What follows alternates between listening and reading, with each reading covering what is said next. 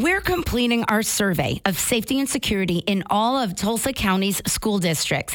As thousands of kids, teachers, and staff begin classes this week, Glenpool started school yesterday. KRMG goes in depth. The Glenpool superintendent says they have proper plans and procedures in place in the event of something like an active shooter and the aftermath. You know, it's one of those things that I think when obviously when I got into education 30 years ago, it's not what I thought what I would spend all this time on. It's unfortunate the situation. But I do believe that schools are doing everything they can, and generally schools are a safe place for kids. Times have certainly changed in the last three decades for Glenpool Superintendent Curtis Layton. These days, the focus is as much on safety as it is on education. It's unfortunate that obviously this is occurring across the nation, and I wish I had the answer. It's one of those things you I want, I want to spend all this time on, and I hope I never, ever, ever have to use it. Layton says nurses are prepared for the aftermath of a shooting, but the district is looking into getting tourniquets and wound kits for other areas of each school. We're reaching out to some sources to get the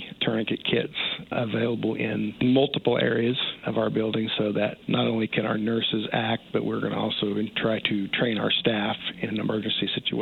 So we're looking into that. We're not to that point yet. Layton says most tips they look into come from students talking with school resource officers. You know, it's remarkable that, and that's what the one thing about our SROs is they're definitely police officers, but the most valuable thing they do is they build relationships with kids and those relationships they build helps those kids trust those SROs and oftentimes they may say, hey, this is what somebody said, and would tip our SR off. But kids understand that. I mean, as far as, you know, if something is dangerous or it's threatening. Back when I was in school, we'd have six different entrances, and we'd let kids in and out, and we'd let people in and out of the building. It wasn't as tight as it is now. So kids know, and kids are aware, and they're very good about reporting anything out of the ordinary. What would you say to a nervous parent who's worried about their child's safety? Just assure them that it is in the forefront of our minds.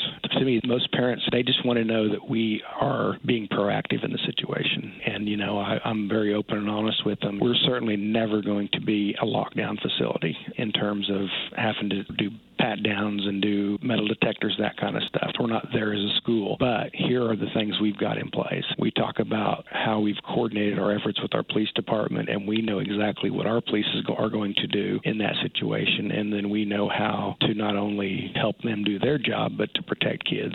So we talk about everything we kind of talked about the drills that we do, the safety protocols we have in place. I don't know that it makes them 100% feel better, but lets them know that we're doing everything we can to protect their kids. Layton says says he and other superintendents share ideas about what works and what doesn't. We talk about this pretty much every time we meet as superintendents, and we're all looking for great ideas. I think we're going to do the stop the bleed thing based on something Mr. Superintendent Miller at Bixby said. He's just down the road. Uh, you know, something he was talking about. So that's a good idea. So we definitely share ideas and we share ways. I said, there's no secrets. We're we're kind of yeah. we're all in it for the same thing.